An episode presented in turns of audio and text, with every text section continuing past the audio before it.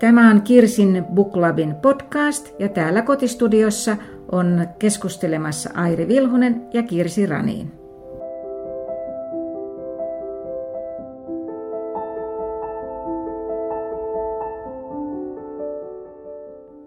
Hei, tervetuloa Kirsin Book Clubin syyslukukaudelle. Nyt ollaan tässä elokuun alkupuolella, mutta on uusia teoksia alkanut jo kustantajilta ja me tartumme ihan ensimmäiseksi jo paljon kohua herättäneeseen Paitin Statovcin Bollaan. Bolla ilmestyi heti elokuun ensimmäisenä, vähän yllättäen nimittäin. Olimme odottaneet tai oli ensin ilmoitettu, että se on vasta 28. päivä elokuuta, mutta suuren odotuksen takia niin. aikaistettiin.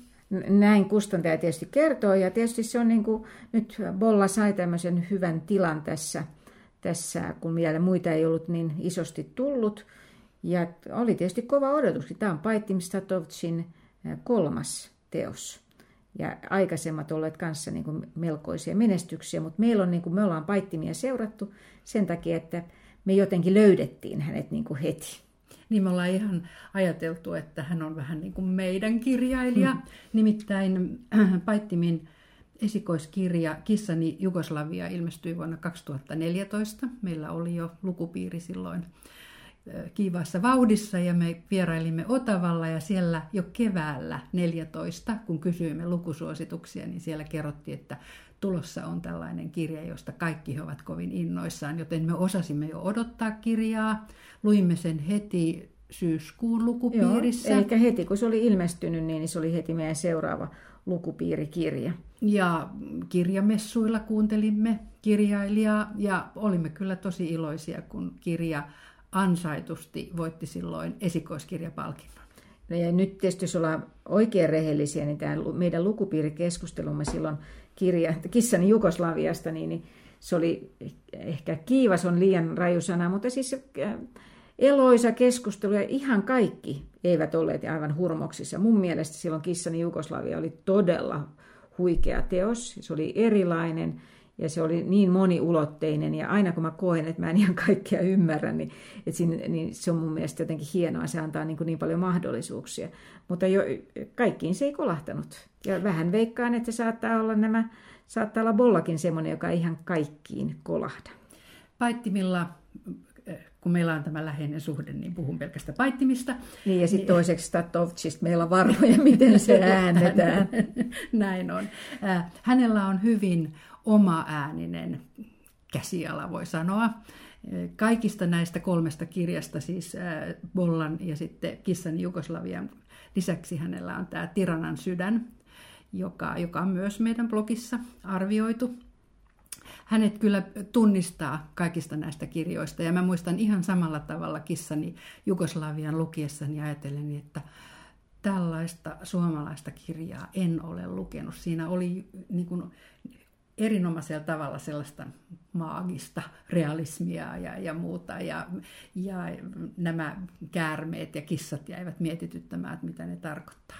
Ja samalla, sama, samanlaisena se hänen käsialansa toistuu, mutta Bolla on minusta monella tavalla ehkä tarinana jotenkin selkeämpi. Siinä on samat tarinallisuudet ja, ja lisäulottuvuudet, mutta itse se päätarina on, on jopa niin kuin, perinteinen on väärä sana, sana tässä varmaan, mutta on niin kuin perinteisimmin sen ikään kuin juonen siitä löytää. Niin, sitä on helpompi seurata sitä mutta äskenhän me vähän kun keskusteltiin ennen kuin aloitettiin nauhoittaa, niin mietittiin, mietittiin tiettyjä asioita. Kyllä meillä aika monta kysymystä oli, että oliko joku asia totta vai oliko se mielikuvitusta vai tapahtuiko se oikeasti. Että kyllä siinäkin on niin kuin tosi paljon tulkinnan varaa.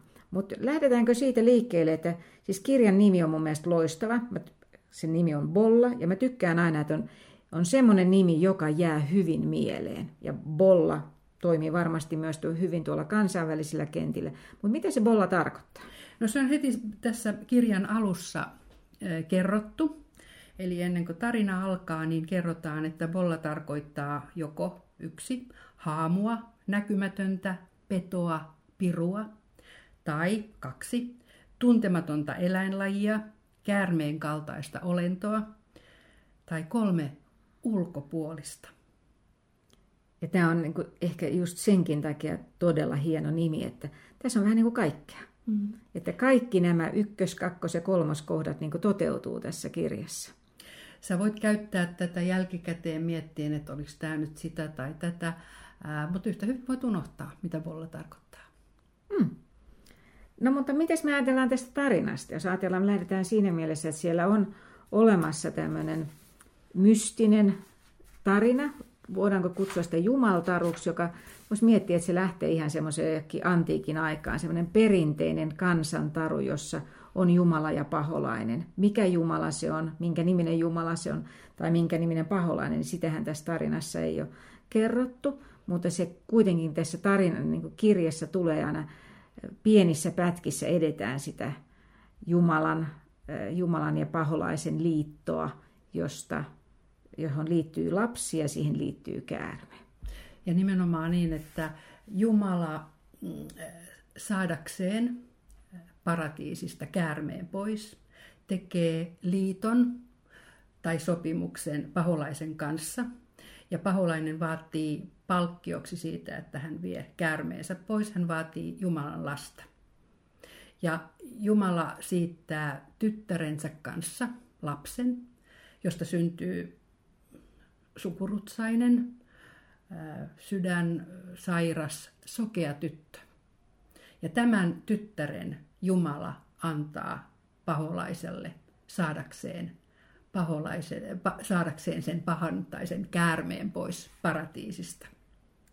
Joo, tämä, siis se tarina jatkuu vielä, että heidät, heidät suljetaan luolaan ja sitten sen jälkeen että kumpi sieltä elävänä selviää tai miten ne yhte, tulevatkin yhdeksi sitten siinä lopussa. Että tämä ei ole vielä mikään juonipaljastus, koska tätä, tämä tulee siellä pitkin matkaa ja se, miten tämä suoranaisesti liittyy tähän varsinaiseen tarinaan, niin se on sitten jokaisen niin kuin itse tulkittavissa, että mikä osuus siellä tulee. Että onko se sitä, että meissä kaikissa on se niin kuin hyvä ja paha, tavallaan jumalallinen ja, ja tämä paholaisen puoli, onko se sitä vai onko se, mitä se sitten onkaan, niin sitä on musta tosi vaikea. En mä ainakaan osaa sanoa mitään hirveän fiksulta kuulostavaa ratkaisua. Ja taas on kysymys siitä, että mitä se käärme symboloi. Mm. Kysyin silloin jo heti sen ensimmäisen kirjan eli kissan Jugoslavian yhteydessä mm, osuin kysymys, olemaan silloin kuuntelemassa häntä kirjamissulle ja mä kysyin silloin näistä... näiden siis elä... paittimilta. Paittimilta mm. nimenomaan. Kysyin, kysyin näiden eläinten symboliikasta. Siinähän oli siis vahvasti kissa ja sitten tämä käärme, käärme joka on, on päähenkilön kotona. Ja, ja hän silloin muistaakseni sanoi, että no ei niille ole yhtä tulkintaa. Mm, ehkä tässäkin on niin, ei ole yhtä tulkintaa. Mutta nyt kun me ollaan annettu näitä, näitä, näitä tarina, tarinoita ja, ja Bollan merkityksiä niin kuin pohjaksi, niin nyt, nyt voidaan varmaan puhua sitten siitä, siitä missä tapahtuu ja, ja, ja ketkä henkilöt tässä kirjassa ovat.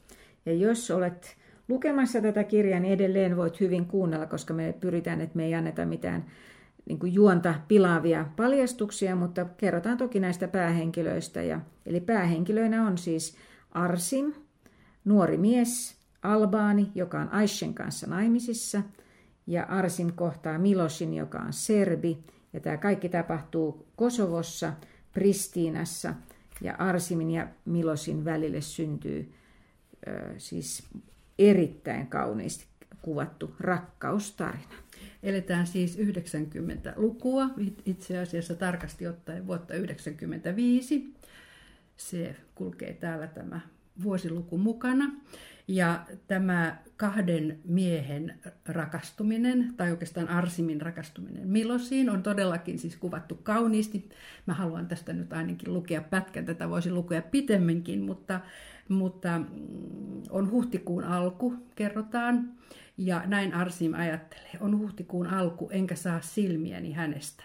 Hän näyttää säikyltä ja eksyneeltä, kuin eläisi todeksi epämiellyttävää unta, noudattaisi eri tahtia ja lakeja kuin kukaan hänen ympärillään, ja asennoissa ja eleissä, siinä miten varovasti hän avaa kirjansa, kuin pelkäisi rikkovansa niiden kannet, miten hän pitelee taskustaan kaivamaansa kynää kuin särkyneen kristallilasin palasta, miten hän vähän väliä painelee ohimoitaan ja sulkee silmänsä kuin antaakseen keskittyneen vaikutelman, vaikka epäilen hänen yrittävän vain pidätellä itseään katsomasta ympärilleen, on jotakin paljasta ja kesytöntä, selittämätöntä, mutta samalla paljon puhuvaa. Näin miehet kohtaavat ensimmäisen kerran ja sitten jatkoksi Arsim kysyy, saanko istua tähän kysyn ja vedän tuolin pöydän alta. Toki hän vastaa, vilkuilee ympärilleen, sitten nyökkää tuolin suuntaan ja katsoo minua silmiin. Ja minä ajattelen, miten valtavan, ihmeellisen kaunis mies hän on. Hänen iiriksensä näyttäytyvät ja näyttävät myrskyyn valmistautuvalta taivaalta, ja siistitty sänki yhdistyy punertavan ruskeisiin, hyvin hoidettuihin hiuksiin. Selkä on pitkä kuin hevosella ja kasvot tasasuhtaiset ja herttaiset, enkä sitten enää muistakaan, miten kauan hänen vastauksestaan on kulunut, Muuten pitkään olen vain tuijottanut häntä ja hän minua kuin vuosikymmeniä erossa ollutta ystävää. Mä en ihan liikutu, kun mä kuuntelen sua. Milloin olet tällaisen viimeksi Jaa. kuullut? Ja jotenkin kysymys ei kuitenkaan ole mistään melodraamasta, ei ollenkaan, vaan siis kauniisti kuvatusta kahden ihmisen kohtaamisesta. Niin, ja tämä on todellakin siis tämä on kahden miehen, kahden miehen kohtaaminen, mutta se, että, että milloin mies on kuvannut kohtaamista naisen kanssa näin, niin ei nyt ihan ei tule nyt mieleen, missä kirjassa olisi näin kauniisti sitä kuvattu. Mutta tässä, se on mielenkiintoista, kun tässä puhutaan tämän, näin kauniisti, koska sit mitä pidemmälle tämä tarina etenee, niin puitteet on yleensä aika karmeita. Asutaan homeisissa, haisevissa asunnoissa, on, niin kuin, kaikki, kaikki on semmoinen, että se ulko, niin kuin, tavallaan puitteet on tosi ankeita, mutta sitten tämä, niin kuin, tämä ihmisten välinen kauneus pääsee sitten kuitenkin noin valtava hienosti esiin. Siinä on myös kuitenkin ihmisten välistä kauheutta, rahakuutta. Kun tämä alku ja, ja se, millä tavalla Arsim tässä kuvaa rakastumistaan tähän Milosiin, on kuvattu näin, näin valtavan hienosti, niin mulla oli ainakin hyvin vahvat niin kuin, voimakkaat tunteet Arsimista ja niin kuin mielikuva hänen niin uudestaan. Ja sitten äkillisesti hän kuitenkin pahoinpitelee vaimoaan. Ja se oli mulla oikein sellainen kuin jysäys, että niin, ei pelkästään yhtä, vaan myös toista. Niin toisaalta mä olen äh, kovin iloinen äh, siitä, että kun yleensä äh, jonkun entisen Jugoslavian maan ihmisiä esiintyy romaaneissa, etenkin jos lukee jotain ruotsalaista dekkarikirjallisuutta, niin ne ovat aina rikollisia. Tosi niin kuin julmaa porukkaa ja väkivaltaista. Ja tämä on se kuva, mitä niin kuin tuodaan. Ja tässä nyt kun Arsim on siis tämmöinen, haaveilee kirjailijan urasta ja on hyvin tämmöinen herkkä tyyppi, niin sitten mä ajattelin, että ihanaa, että tähän ei, niin kuin, tämä on nyt kirja, jossa puhutaan, että, että nämä ihmiset eivät ole siis rikollisia tai tähän ei liity väkivaltaa. Ja senkin takia se oli vähän shokki, että tähän liittyy sitten myöskin tätä tämmöistä synkkää puolta ja liittyy tätä, no, myös sitä väkivaltaa. Mutta samanlaiset, tai tässä tulee hyvin selkeästi esiin nämä niin kuin kulttuurin, kulttuurin pelisäännöt, että minkälainen parisuhteen, siis miehen ja naisen välillä, ei voi sanoa tulee olla, mutta mikä on, mitkä on ne valtasuhteet, valtasuhteet niin kuin stereotyypisesti kulttuurissa. Ja sitten tietenkin se, että mikä vaikuttaa ihan valtavasti tähän koko tarinaan, että Arsimin ja Milosin Toinen on ensinnäkin Albania, toinen on Serbi. Heillä ei saisi olla suhdetta, vaikka eivät olisikaan samaa sukupuolta, mutta kun molemmat sattuu olemaan miehiä, niin tämä on täysin kielletty. Niin kaksin, kaksinkertaisesti. Kaksinkertaisesti. Niin kuin, niin. kielletty suhde. Ja se, että se tietysti tuo sitä jännitettä siihen, kun se joudut koko ajan salaamaan, mutta se tuo sitä, sitä niin kuin realismia ja raakuutta jotenkin ihan kauheasti, että että mietti, että niin kuin, miten olisikaan tilanne kehittynyt, jos ei, jos ei nämä olisi olleet, jos ei tämä olisi ollut kielletty, jos yhteiskunnan kulttuuri ei sitä olisi hyväksynyt. Tai siis olisi hyväksynyt. Arsimia seurataan tässä kirjassa minä kertojana itse asiassa tästä, tästä vuodesta 1995 sitten pitkälle 2000-luvulle, hänen vaiheitaan, hänen perheensä vaiheita. Ja Milosin tarina rakentuu täydellisemmäksi hänen muistiinpanoistaan, muistikirjaan, jossa, jossa tulee, tulee sitten kerrotuksi se, että mitä, mitä Milosille on tapahtunut tai mitä hän on tehnyt. Niin siinä ajassa, koska edetään tosissaan pitkälle 2000-luvulle, että mitä, mitä siinä välissä sitten onkaan niin kuin tapahtunut. Ja tästä äh, siis Paittimin ura maailmalla on lähtenyt hirmu hienoon nousuun ja etenkin semmoisella markkinalla, eli Yhdysvalloissa, mihin suomalaiset kirjailijat yleensä ei ole päässyt. Ja siellä oli tämä äh, Garth Greenwell, kirjailija kirjoittanut hänestä tai hänen teoksistaan, niin kuin, siis ei vielä Bollasta toki, niin valtavan ylistävän, ylistävän arvion. Ja mulla, kun aloin lukea Bollaa, niin tuli itsellä Garth Greenwellin kirja heti mieleen, koska hän oli muutama vuosi sitten Helsinki Litissä vieraana hänen, hänen teoksensa Kaikki mikä, sinu, äh, niin, Kaikki, mikä sinulle kuuluu, mikä nimi taas ei muista ollenkaan niin hyvä kuin tämä Bolla, niin, niin tota, äh, käännettiin silloin, ja sitä on puhuttu, että se on vuosisadan homoromaani. Ja silloin arviossa, mikä kansan blogissa, niin mietin, että pohdiskelin, että ehkä nyt vuosisadan enkä tiedä vuosikymmenenkään, mutta hyvin vavahduttava. Mutta siinä oli paljon samoja elementtejä, koska se tapahtui Bulgaariassa. Eli tavallaan se nyt ollaan naapurimaissa äh, tai samassa, samantapaisessa kulttuuripiirissä, että missä on homoseksuaalisuus ollut ää, tota, kielletty, niin, niin siinä oli paljon niitä samoja elementtejä. Jos hän on niin kuin, kokenut sitten, että Paittimin kirjat on, niin kuin, puhuttelevat, niin, niin ei ole minkäännäköinen ihme. Todella tämä Paittimin ura on, on ollut hieno, sitä on ollut hieno seurata. Ja, ja, ja uskon, että Bollalla on, on todellakin myös niin kuin paljon annettavaa muillekin kuin suomalaisille lukijoille. Ja sehän kai sen käännösprosessi, no siitä on varmaan niin näytteet vasta käännetty, näin, näin ymmärsin, mutta, mutta jokainen kirja aina käsitellään erikseen, mutta ihan takuulla tämä kirja löytää myös monessa, monessa maassa käännösversio. Niin, ja tämä on sinänsä mun mielestä vielä kansainvälisempi kuin nämä aiemmat, koska tähän ei liity Suomi millään lailla. Tässä ei, että tämä ei ole niin kuin Paittimi, joka itse leimallisesti nimenomaan sanoo, että hän on suomalainen kirjailija. Ja se on niin kuin, äh, siis, mutta tässä teoksessa hän on mun mielestä kansainvälinen kirjailija. Sillä ei ole mitään väliä, mistä hän on itse kotoisin alun pitäen, tai missä hän on, niin kuin, hän on asunut siis kaksivuotiaasta asti Suomessa – niin, niin tämä, hän on kuitenkin joutunut perehtymään aika paljon siihen, niin kuin, siis opiskelemaan, että mitä siellä on Kosovossa tapahtunut, koska tässä on historiallisia elementtejä.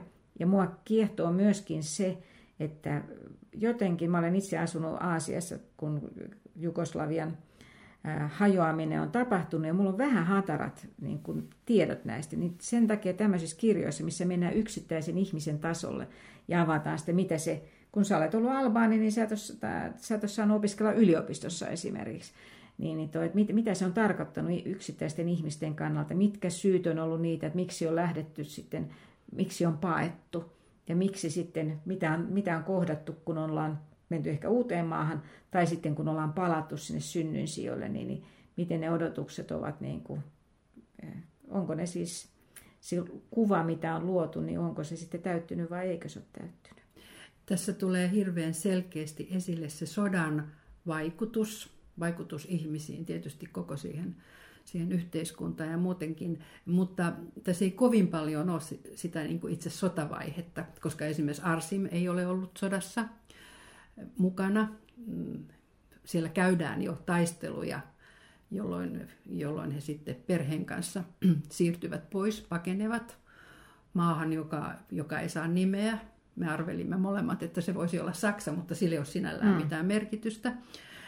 Milos, niin kuin selviää, on kuitenkin sodassa mukana, mutta, mutta sillä tavalla sodan vaikutus näkyy enempi tässä kirjassa kuin itse, itse sotatapahtumat. Sotakirjaksi ei missään nimessä voi sanoa. Ei, mutta tämä on mun mielestä yleismaailmallinen niin kuin sodan kuvaus, tai sodan vaikutusten niin kuin kuvaus, mikä on sillä, sinänsä niin kuin hienoa, että tässä niin kuin, taas miettiä, että okei, jos se kulttuuri olisi ollut toinen, tai jos sotaa ei olisi, niin näiden ihmisten kohtalot olisivat olleet kyllä hyvin erilaisia. Et siinä tulee taas se semmoinen, että tämän, tämän voisi niin kuin tämän tarinan sijoittaa mihin tahansa niin kuin konfliktialueelle. Kyllä, nimenomaan. Mutta tässä on se, mitä niin kuin edelleen sitä miettii, että niin kuin sä sanoit kanssa, että siinä tulee vahvasti se sota, vaikka siitä ei ole paljon mitään kirjoitettu. Tässä tulee vahvasti monia asioita, joihin on pikkasen viitattu tai vähän ava, niin kuin avattu. Ja se, niin kuin, että se, on, se on se sen paittimin kynän niin kuin yksi superominaisuus, että hän kyllä pystyy niin kuin näennäisen kevyesti käsittelemään, ei, ei kevyesti ehkä, mutta vähän koskettaa vaan avaamaan niin kuin isoja maailmoja. Tämä on vahvasti näiden kahden miehen tarina ja myös heidän niin kuin erillisten elämänvaiheidensa tarina, mutta merkitystä on kuitenkin myös Arsimin vaimolla, Aishella. Joo. Me ei paljasteta erilaisia ratkaisuja, mutta m- miten sä Aisseja kuvaisit?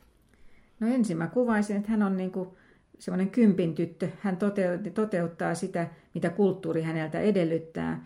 Sitten olosuhteiden muuttuessa, niin hän on se peruskallio, joka pitää niin kuin sitten tavallaan vie perhettä eteenpäin ja sitten pystyy niin kuin tekemään omia ratkaisuja. Että hän löytää sen oman äänensä, hän löytää ehkä sen valon, mitä siinä, siinä Jumaltarussa tarussa lopuksi myöskin haetaan. Että, et sillä lailla olisin ollut oikeastaan Aishesta lukenut mielelläni pikkasen lisääkin tässä. Että kirjahan on sinänsä hyvä, että tämä on aika kompakti. Tässä on niin kuin, hetkinen, reilu 200 sivua. Että olisi voinut kyllä ehkä vähän, mua olisi kiinnostunut Aishe. Nämä kaksi miestä on todella kiinnostavia. Ei siinä mitään, mutta olisi Aishestakin voinut vähän enemmän olla. Seuraavaksi me aletaan paljastelemaan lopputuloksia, että nyt pitää, nyt pitää varmaan Bolla, Bollasta lopettaa, mutta siis se on tosiaan sanottava, että Bolla aloitti hienosti tämän kirjasyksyn. Mä haluan kuitenkin vielä, saisiko no, vielä nyt, sanon nyt sitten, Bollasta jo. sen, että mun mielestä siinä, jos miettii semmoisia isoja asioita, mitä siitä tulee mieleen, niin on vielä semmoinen, että kun siinä sitten tämä lyhyt romanssi, kiihkeä romanssi, niin, niin sitten kun nämä he joutuvat toisistaan eroon, niin, niin se, että minkälaisia mielikuvia toisista niin kuin ylläpitää ja miten sitä sitten niin kuin, äh, ja minkälaista pilvilinnaa siinä rakentaa, niin sehän ei mm. tarkoita sitten myöskään, tässä rakennetaan pilvilinnaa monella eri tasolla tässä tarinassa, niin se on musta ehkä yksi asia, että miettii, että se realiteetti onkin kuitenkin, että sitä, kun todellisuuden kohtaa, niin, niin voi olla, että sen kanssa ei sitten osaakaan elää. Mutta onko niin, että niitä pilvilinnoja, niitä haavekuvia on tarvittu esimerkiksi siinä vaiheessa, kun elämä on oikein rankkaa? Että ne on ollut myös se tapa kannat, mm. kannatella yli vaikeiden vaiheiden. Ja kuten huomaatte, tässä on monia tasoja ja monia tulkintoja, mutta hieno lukukokemuksena kyllä.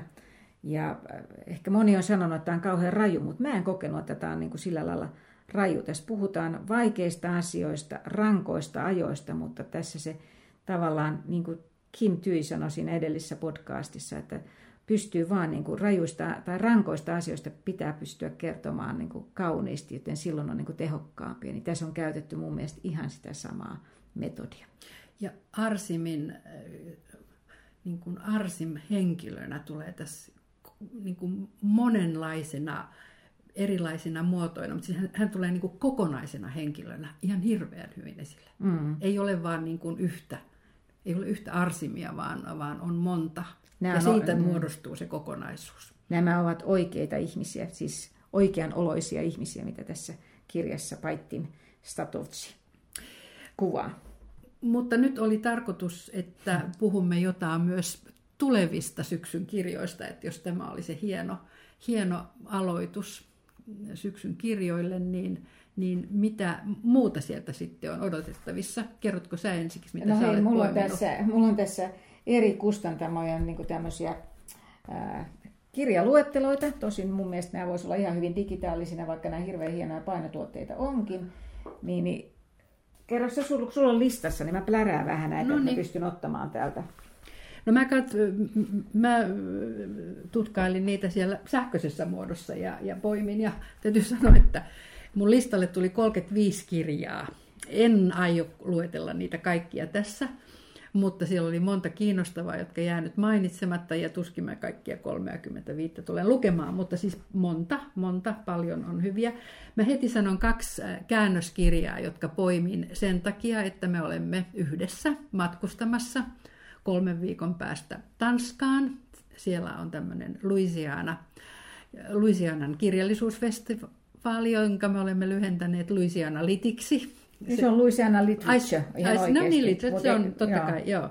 Ja, ja siellä tulee esiintymään sekä Sara Streetsbury ja hänen Rakkauden Antarktis-kirjansa, hänen viimeisin kirjansa ilmestyy lokakuussa Tammelta suomeksi. Mä olen sitä jo ruotsiksi lukenut, mä olen puolessa välissä ja se on niin, se, se on yhdistelmä kaunista ja hirveää. Ja se on niin kaunista kieltä, että mä oikeasti odotan tätä suomalaista, suomenkielistä versiota, versiota, että, että mä joudun monta kertaa toteamaan, että mun ruotsin kielen taitoni ei kaikkia nyansseja siitä, siitä tuota, ää, pysty ymmärtämään. Eli tätä odotan. Toinen minulle täysin vieras unkarilainen kirjailija, joka on merkittävä hän on muun muassa voittanut muutamia vuosia sitten Booker-palkinnon, on, on Laszlo Grasna Horkai. En nyt mene väittämään, että meni oikein tämä. No, tämä Laszlo on kirjoittanut? Hän on kirjoittanut Saatana tangon vuonna, äh, hetkinen, tästä se on ilmestynyt vuonna 1985 muistaakseni, ja suomennetaan nyt, ja teokselta on tämä kirja ilmestymässä. Ymmärsin, että se ei ole eh, ilmeisesti Tanskassakaan, Tanskaksikaan aikaisemmin juuri ilmestynyt, mutta tuota, okay. tämmöinen, tämmöinen kirja nyt sitten ilmestyy ja kiinnostava siitä syystä, että tulee taas uusi kirjailija, johon tutustua. Nämä on kyllä näitä, näistä löytyy niin paljon tai kun karkkikaupassa olisi ihanaa, otan tämän ja tämän, mutta ihan muutama mainitakseni, mulla on tässä kummeruksen luettelo. Siellä on Antti Rönkä, joka on, kirjoittanut, on esikoiskirjailija, kirjoittanut kirjan Jalat ilmassa, joka on tämmöinen kipeä kiusaamisen ja niin kuin omakohtaiseen kiusaamiseen liittyvä teos. Ja kiusaaminen on niin rankka aihe, mutta niin tärkeä myöskin, että mä erittäin mielelläni luen sen kirjan. Ja sitten tota, tietysti nyt jo mainitsin Kim Tyin, niin hänelle tulee tuo hänen toinen teoksensa nimeltään Vi ilmestyy myöskin, niin se on ilman muuta mun lukulistallani. Mä jatkan muutamalla käännöskirjalla vielä, jotka tuolta syksyn kirjoista poimin. Anna Burns voitti viime syksyn Man Booker Prize palkinnon. Ja sä olit kuuntelemassa. No, niinpä, niinpä, niin, näinpä on. Milkman oli tämän kirjan nimiä. Mä a, tota, veikkasin väärää voittajaa, enkä ostanut tätä kirjaa silloin. Olisin tietenkin voinut sen, sen muuten sitten lukea englanniksi, mutta se on tulossa todella Maitomies nimellä Dosendolla lokakuussa, joten kiinnostaa tämä toinen kiinnostava joka on kyllä jo aikaisemmin ilmestynyt suomeksi, mutta Elena Ferranten esikoiskirja Amalian rakkaus saa uuden tulemisen suomeksi VSOlta syyskuussa ja Ferranten me, niin. me luemme, tulemme lukemaan. Kyllä.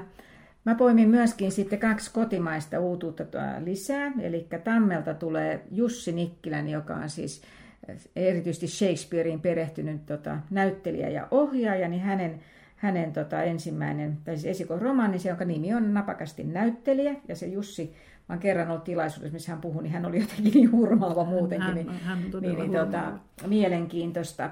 Mielenkiintoista, mutta sitten on toinen, toinen, jonka kirjallisissa lumoissa olen ollut aikaisemminkin jo, eli Riitta Jalosen, joka kirkkauskirjaa en jaksa olla niin kuin ylistämättä aina ja kaikkialla, niin häneltä tulee uutuuskirja nimeltä Tanssikaa, ja se on tanssikaa huutomerkki, ja se kuulemma selviää sitten kirjasta, että miksi, miksi siinä on se huutomerkki, mutta odotan sitä, sitä innolla. Riitta Jalosesta toiseen Jaloseen, eli Olli Jaloseen. Niin siis hänen aviomiehensä. Hänen aviomiehensä. Itse asiassa kotimaisista uutuuksissa on todella monta mielenkiintoista ja, ja huomattava esimerkiksi, että viime vuosien Finlandia voittajat monta monta heistä julkaisee uuden kirjan tänä syksynä. Olli Jalonen on heistä yksi. Taivaan pallo saa häkellyttävän nopeasti jatkoa, eli, eli viime vuoden Taivaan pallo saa nyt tuon Merenpeitto nimeltään on tulossa syyskuussa Otavalta jatkoa tähän, tähän Finlandia-voittajaan. Toinen Finlandia-voittaja vuodelta 2013, Riikka Pelo. Häneltä on tulossa uusi kirja Kaikki elävä. Ja sitten jos nyt luettelen näitä, näitä mm. viime vuosien Finlandia-voittajia heidän uusia kirjojaan, Sofi Oksasen Koirapuisto ilmestyy syyskuussa Likeltä. Mikko Rimmiseltäkin on tulossa, jos se näyttää siltä teos, teokselta. Eli Ai se nimi on, jos se näyttää siltä. Jos se näyttää siltä, joo. Mä sanoa, että näyttää siltä, että olisi tulossa. joo, ei, kirjan nimi on tämä, näin. No niin, no sitten on tulossa myöskin eh, vaan Finlandia ehdokkaana olleelta Elina Hirvoselta Punainen myrsky. Elina on hyvin kantaa ottava, kantaa ottava tota, kirjailija. Tämä on varmasti mielenkiintoinen, mielenkiintoinen teos. Ja sitten mä poimin VSOilta toisen myös, minkä mä ehdottomasti haluan lukea, joka on Suvi Vaarlan kirja nimeltä Westend, koska siinä naapurissa asun, niin, niin tässä oli sen takia, mä ajattelin, että sitä voisit siinä niin kuin käydä oikeita nurkkia ää, tota, tutustumassa. Monika Fagerholmilta ilmestyy teokselta kirja Kuka tappoi Bambin. Bambi on siis pienellä, niin, niin siitä ei siis kenenkään nimi, ja se mua kiinnostaa. Tässä on aina muutama vuosien väliä ennen kuin hänen edellisestä kirjastaan. Toinen, toinen jonka myös toivon lukevani, on Kristiina Sandun Vesileikit, syyskuussa Otavalta ilmestyvä. Ja Kristiina Sandun esikoinen jonka nimeä en nyt juuri muista. Se oli se, missä on se Goliat siinä niin, nimessä. Niin. Se, se ei ollut taas hyvä nimi, kun se ei jää mieleen, mutta kirja oli kirja, erinomainen. Kirja oli erinomainen ja ja se oli kans, se oli kans Finlandia ehdokkaana. Oli, se oli Finlandia ehdokkaana. Eli tätä odotan myös. Mulla vielä tähän käännöskirjalistaan tulisi Leila Schlimanilta, jolta oli käännetty siis ranskalainen, ranskalais-marokkolainen tota, kirjailija.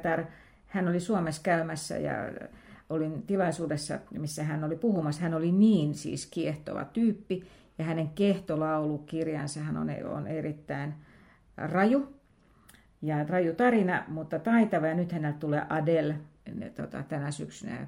Nyt ajattelin tähän Adeleenkin tutustua. Meiltä jäi noin 30 molemmilta Hei, mä uutta kirjaa Koska mä olen koukussa siellä Lucinda Railin seitsemän sisältä, niin siitä tulee uusi osa kanssa tässä. Että tämmöisen niin kuin, vähän erityyppisestä kirjasta vielä yksi maininta. No niin, mm. hyvä. Eli luettavaa riittää ja ainakin nyt osaan näistä kirjoista palataan jossakin muodossa tässä podcastissa, mutta ainakin sitten myös meidän blogissa tulee olemaan juttuja. Niin ja nyt miettii tietysti, että me luetaan näitä kirjoja sekä ihan fyysisinä kirjoina, että, mutta tosi moni näistä myöskin on äänikirjana. Ja ehkä sen vielä sanon, että tuosta Bollasta kuuntelin osan äänikirjana. Ja nyt poikkeuksellisesti se on kirja, jota suosittelen ennemminkin lukemaan kuin kuuntelemaan. Et se, se vaikutus, vaikutus oli niin paljon tehokkaampi ää, tota, luettuna. Hyvää kirjasyksyä. No hei, siis oli vähän silleen, että ollaan innoissamme. Että hyvää, olemme, hyvää, olemme niin, ehdottomasti hyvää, kirja, hyvää kirjasyksyä ja nyt miettii, että kohta alkaa se kausi, milloin niin illat on vähän pimeneviä, niin sen lukulampun ääressä ja kaikkea ja sitten äänikirjat vaan niin kuin kuulokkeisiin ja sitten tota, lenkille.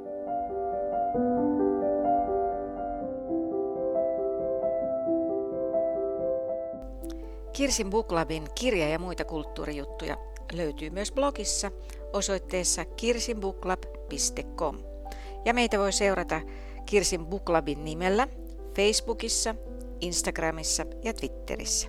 Pidetään yhteyttä.